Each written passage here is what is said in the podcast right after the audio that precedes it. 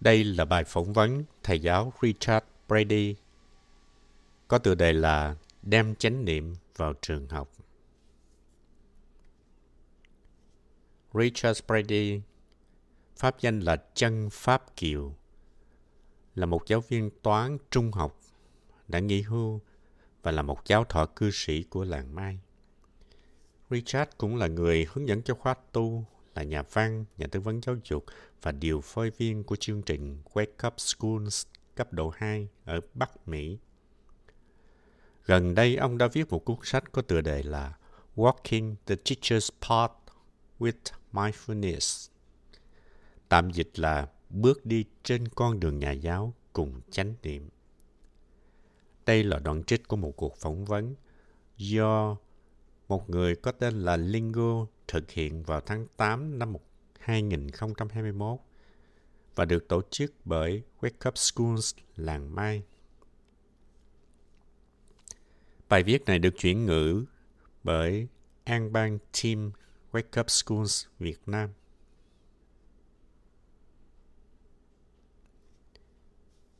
Đi tìm con đường chánh niệm. Hỏi Thưa bác, nhân duyên nào đưa bác đến với con đường chánh niệm và sự thực tập chánh niệm đã giúp bác thay đổi ra sao? Năm 1987, tôi tìm thấy cuốn sách Phép lạ của sự tỉnh thức. Khi đọc câu chuyện đầu tiên trong cuốn sách về cách làm sao tìm được thời gian không có giới hạn cho chính bản thân, tôi đã nghĩ tôi cần mang cuốn sách này vào lớp toán và đọc cho học sinh của mình. Tôi tin các em sẽ nhận được rất nhiều lợi ích từ việc này.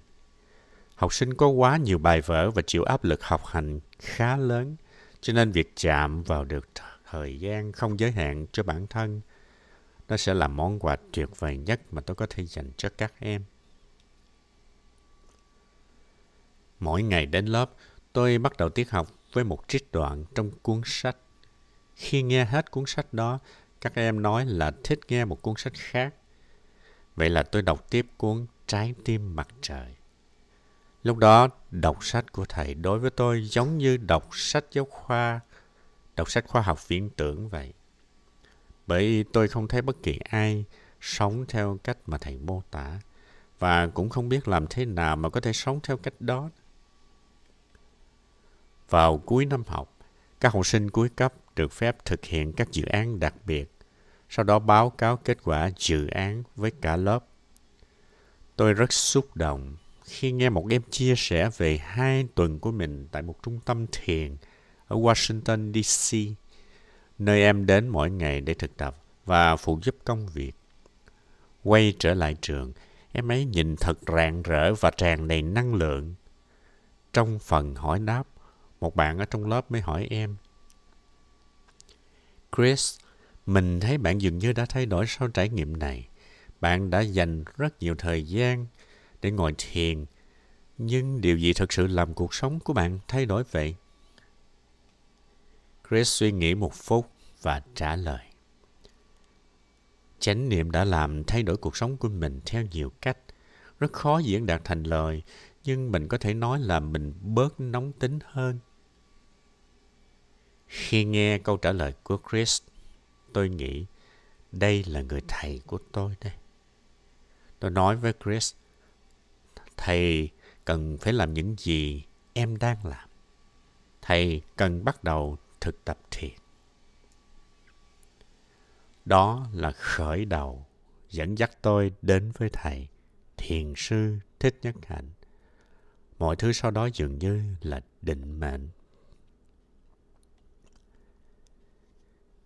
Đem chánh niệm vào trường học. Thưa bác, bác đã bắt đầu đưa sự thực tập chánh niệm vào trường học như thế nào và nó đã tác động đến các em học sinh ra sao? Khi gặp được thầy và bắt đầu con đường thiền tập, tôi vẫn chưa sẵn sàng mang pháp môn này vào trường Waker, nơi mà tôi giảng dạy. Lúc ấy tôi chưa thấy cơ hội nào thuận tiện và sự thực tập của tôi còn rất là non yếu. Vì vậy tôi chỉ chuyên tâm thực tập. Một vài năm sau, trường đưa ra một khóa học mới có cái tính bắt buộc dành cho học sinh lớp 9 Khóa học này có một học phần về sức khỏe. Tôi đến gặp giáo viên dạy môn đó và hỏi liệu tôi có thể dạy một buổi về cách giảm căng thẳng không? Cô bạn đồng nghiệp hoan hỷ, yểm trợ. Thế là tôi bắt đầu soạn giáo án. Tôi chỉ có 45 phút, vì vậy bất cứ điều gì tôi làm cần phải gây một ấn tượng đáng nhớ trong lòng các em. Tôi tự hỏi các em thực sự quan tâm đến điều gì. Frank Marcot, tác giả của cuốn Teacher Man, Người Thầy, hồi ức của một nhà giáo Mỹ, cho rằng có hai thứ mà học sinh trung học của ông quan tâm. Đó là tình dục và thức ăn. Còn đối với tôi, tôi muốn thêm một điều. Đó là các em rất muốn tìm hiểu chính mình. Các em là những đứa trẻ 14 tuổi đang cố hình dung xem mình là ai. Vậy thì tại sao tôi không thử mời các em khám phá tâm trí của chính các em? Tâm trí thường là một phần chưa được biết, chưa được khám phá của chính chúng ta. Chúng ta biết cách sử dụng nó nhưng lại không biết điều gì đang diễn ra ở bên trong. Vì vậy, tôi mời các em học sinh làm một bài thực hành. Đó là quan sát điều gì xảy ra trong tâm trí của mình trong vòng 5 phút. Tôi so sánh tâm trí như là một sân khấu nơi sẽ xuất hiện những vai diễn khác nhau. Nhân vật sẽ ở đó một lúc rồi sẽ rời đi. Sau đó tôi mời cả lớp cùng chia sẻ về những gì các em có thể nhìn thấy ở trên sân khấu của chính mình. Các em nhận ra là mình có ý thức hơn về những cảm xúc, suy tư, những cảm giác đến từ bên trong, cũng như từ những tác động của thế giới bên ngoài. Các em được hướng dẫn là chỉ tập trung chú ý đến những gì đi lên trong tâm trí mà thôi. Tôi hỏi, các em có nghĩ là trên sân khấu có thể có nhiều diễn viên xuất hiện cùng một lúc không? Hầu như các em đều trả lời rằng điều đó có thể xảy ra, nhưng các em không chắc. Sau đó tôi lại hỏi liệu sân khấu có thể để trống trong một khoảng thời gian hay không? Chỉ có một vài em nghĩ rằng điều này là có thể. Sau khi cả lớp thử nghiệm quan sát tâm trí của mình, tôi chuyển sang câu hỏi. Có bao nhiêu người đã có suy nghĩ hoặc là cảm xúc tiêu cực trong 5 phút vừa qua? Hầu như các em đều trả lời có. Những suy nghĩ đều liên quan đến những việc chưa xảy ra, những việc đã xảy ra hoặc một vấn đề có thể liên quan đến bạn bè hoặc cha mẹ và đôi khi là một vấn đề đang xảy ra ngay tại thời điểm hiện tại khi mà các em không thích những gì mà mình đang làm. Vì vậy thật dễ dàng để tôi bắt đầu chia sẻ với các em về những gì đang diễn ra trong tâm trí nó ảnh hưởng như thế nào đến cuộc sống của các em. Khi có nhiều suy nghĩ tiêu cực đi lên trong tâm trí, có thể ta sẽ cảm thấy chán nản nếu ta chú ý quá nhiều đến chúng, trừ khi ta có thể làm gì đó với những suy nghĩ này. Vì vậy tôi đã nói, có một điều các em có thể làm. Và chúng tôi đã cùng nhau thực hành một bài thiền tập ngắn. Thở vào, tôi thấy tôi là bông hoa. Thở ra tôi cảm thấy tươi mát. Thở vào, tôi thấy tôi là trái núi. Thở ra, tôi cảm thấy vững vàng. Qua bài thực hành, các em bắt đầu nhận thấy tâm trí có ảnh hưởng vô cùng quan trọng đến cuộc sống của mình. Và các em biết rằng mình có thể làm một điều gì đó để tâm trí trở nên cởi mở, tích cực hơn.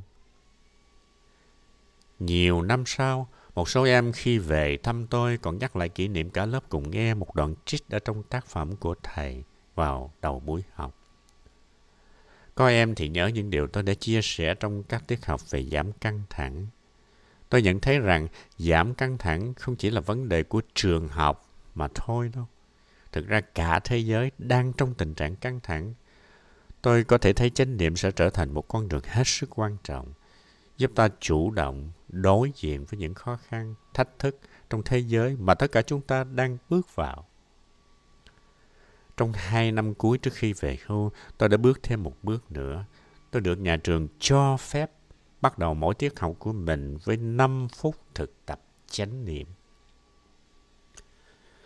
Đôi khi tôi cho các em đọc một bài thơ hoặc một truyện ngắn của thầy cũng như của nhiều các tác giả khác. Mỗi tuần một lần, các em có giờ tự do sáng tác, free writing. Trong giờ đó, các em được hướng dẫn ghi lại bất cứ cái gì đang đi lên ở trong đầu của mình trong vòng 5 phút. Đây là một trải nghiệm có tính cách mạng đối với nhiều em. Cuối năm học, các em đã viết thư kể cho ta nghe những đột phá quan trọng cũng như những điều mà các em thấy được về chính mình trong quá trình viết hay là sáng tác trong chánh niệm.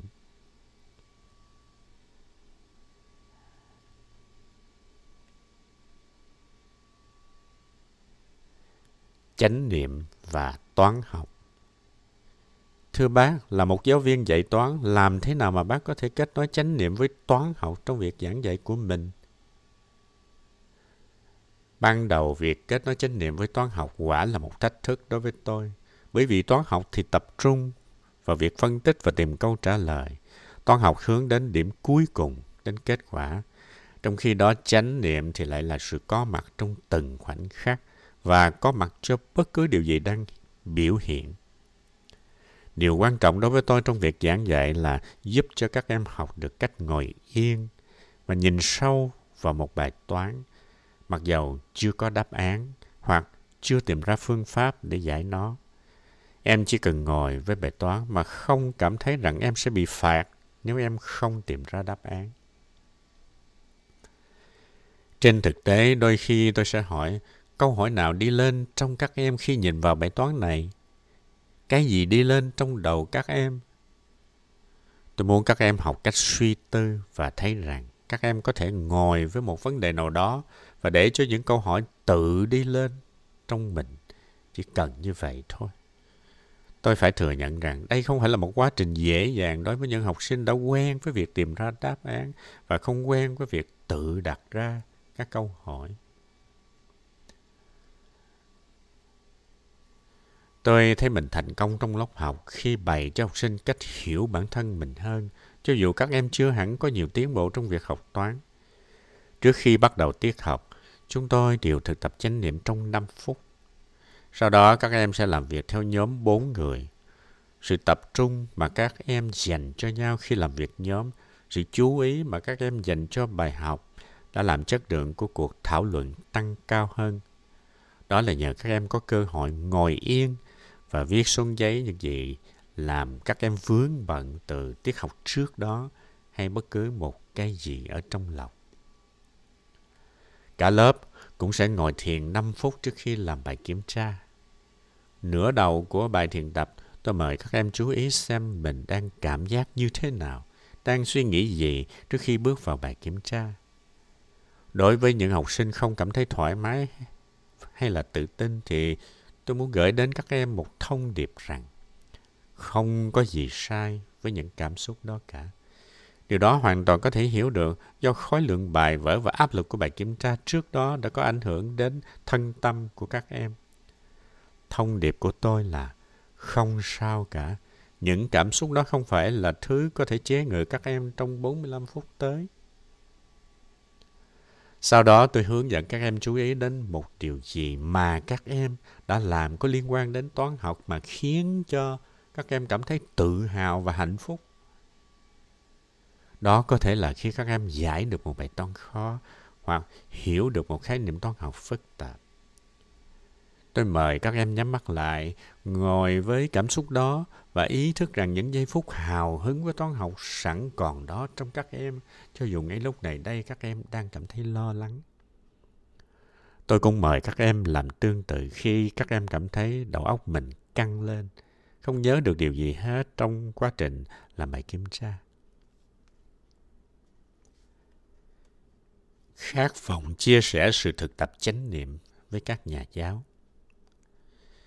Thưa bác, điều gì khiến cho bác có ước muốn chia sẻ chánh niệm với các thầy cô giáo và tạo động lực để bác viết nên cuốn sách Bước đi trên con đường nhà giáo cùng chánh niệm? Ở trường trung học nơi tôi từng giảng dạy, tôi là giáo viên duy nhất biết đến sự thực tập chánh niệm và cũng là người tìm đủ cách để khéo léo chia sẻ sự sự tập này cho các em học sinh. Giờ đây nhìn lại, tôi thấy sở dĩ điều này đã có thể làm được như vậy là nhờ tôi đã thay đổi cách tiếp cận của mình đối với việc dạy học. Đây là điều khá quan trọng. Tôi cho mình đủ thời gian để thông thả làm những việc cần làm mà không phải là làm cho xong. Và tôi cũng dạy các em thực tập như vậy đối với những gì các em đang làm. Có khi tôi bắt đầu buổi học bằng cách cho các em ăn một trái nho khô trong 5 phút. Sau đó chúng tôi cùng chia sẻ về cách ăn và làm thế nào để ý thức trọn vẹn những gì đang xảy ra trong khi ăn. Tôi gợi ý rằng các em có thể áp dụng sự thực tập đó trong khi làm bài tập. Đừng vội vàng làm cho xong, mà hãy dành 30 hay 40 phút để làm bài tập. Cho dù các em chưa hoàn thành cũng không sao. Cách các em làm thì quan trọng hơn là số lượng bài vở mà các em hoàn thành. Khi viết cuốn sách Bước đi trên con đường nhà giáo cùng chánh niệm, tôi mong muốn các giáo viên cảm nhận được quyền tự chủ của mình trong việc chọn lựa những gì mình muốn truyền đạt cho học sinh. Tôi đã làm điều đó bằng cách kể lại những câu chuyện của chính tôi, những gì đã nuôi dưỡng và giúp cho tôi lớn lên trong quá trình dạy học. Sau mỗi câu chuyện, tôi đưa ra ba hoặc là bốn câu hỏi để người đọc chiêm nghiệm. Hy vọng cuốn sách này giúp các giáo viên bắt đầu dành nhiều thời gian hơn để suy ngẫm về cuộc sống của chính họ. Điều quan trọng mà tôi muốn hiến tặng cho các giáo viên qua cuốn sách này không phải là những lời hướng dẫn, chỉ bày những gì họ cần làm khi lên lớp, mà là lời khích lệ các giáo viên nuôi dưỡng sự thực tập chánh niệm cho chính mình. Một khi giáo viên đã nếm được lợi lạc của chánh niệm, bắt đầu cảm thấy thoải mái và sẵn sàng chia sẻ sự thực tập đó, họ sẽ tìm ra những cách phù hợp để trao truyền cho học sinh của mình. Gần đây tôi làm ra một bài thực tập có tên là Tự do trong làm việc. Free at Work. Dành cho bất kỳ ai đi làm và đặc biệt là dành cho các giáo viên. Bài tập này giúp cho ta nhìn sâu vào cách làm việc của mình để xem ta có đủ tự do hay là không. Từ đó ta bắt đầu nhận thấy hầu hết các rào cản khiến cho ta không có cảm giác tự do trong công việc đều đến từ bên trong. Khi các giáo viên biết thực tập để nhận diện và tháo gỡ những rào cản bên trong chính mình, điều đó sẽ làm thay đổi cách dạy học của họ và những gì họ dạy sẽ có tác động rất lớn đối với học sinh. Đây là những gì tôi mong muốn truyền đạt cho các giáo viên qua cuốn sách của mình. Mạng lưới chánh niệm trong giáo dục Năm 2001, mạng lưới chánh niệm trong giáo dục Mindfulness in Education Network được thành lập với hơn 1.000 thành viên trên khắp thế giới. Là một trong những giáo viên đi tiên phong trong lĩnh vực này, tôi thường nhận được nhiều câu hỏi qua email từ các giáo viên về sự thực tập chánh niệm. Tôi chỉ có thể trả lời một ít câu hỏi trong số đó từ kinh nghiệm của chính mình. Khi không có câu trả lời hữu ích, tôi sẽ mời người đã viết thư cho tôi truy cập vào trang web của mạng lưới chánh niệm trong giáo dục. Tham gia vào danh sách email chung của cộng đồng và đăng câu hỏi của mình lên đó. Quý vị sẽ nhận được câu trả lời từ tuệ giác tập thể của mạng lưới các nhà giáo khắp nơi trên thế giới.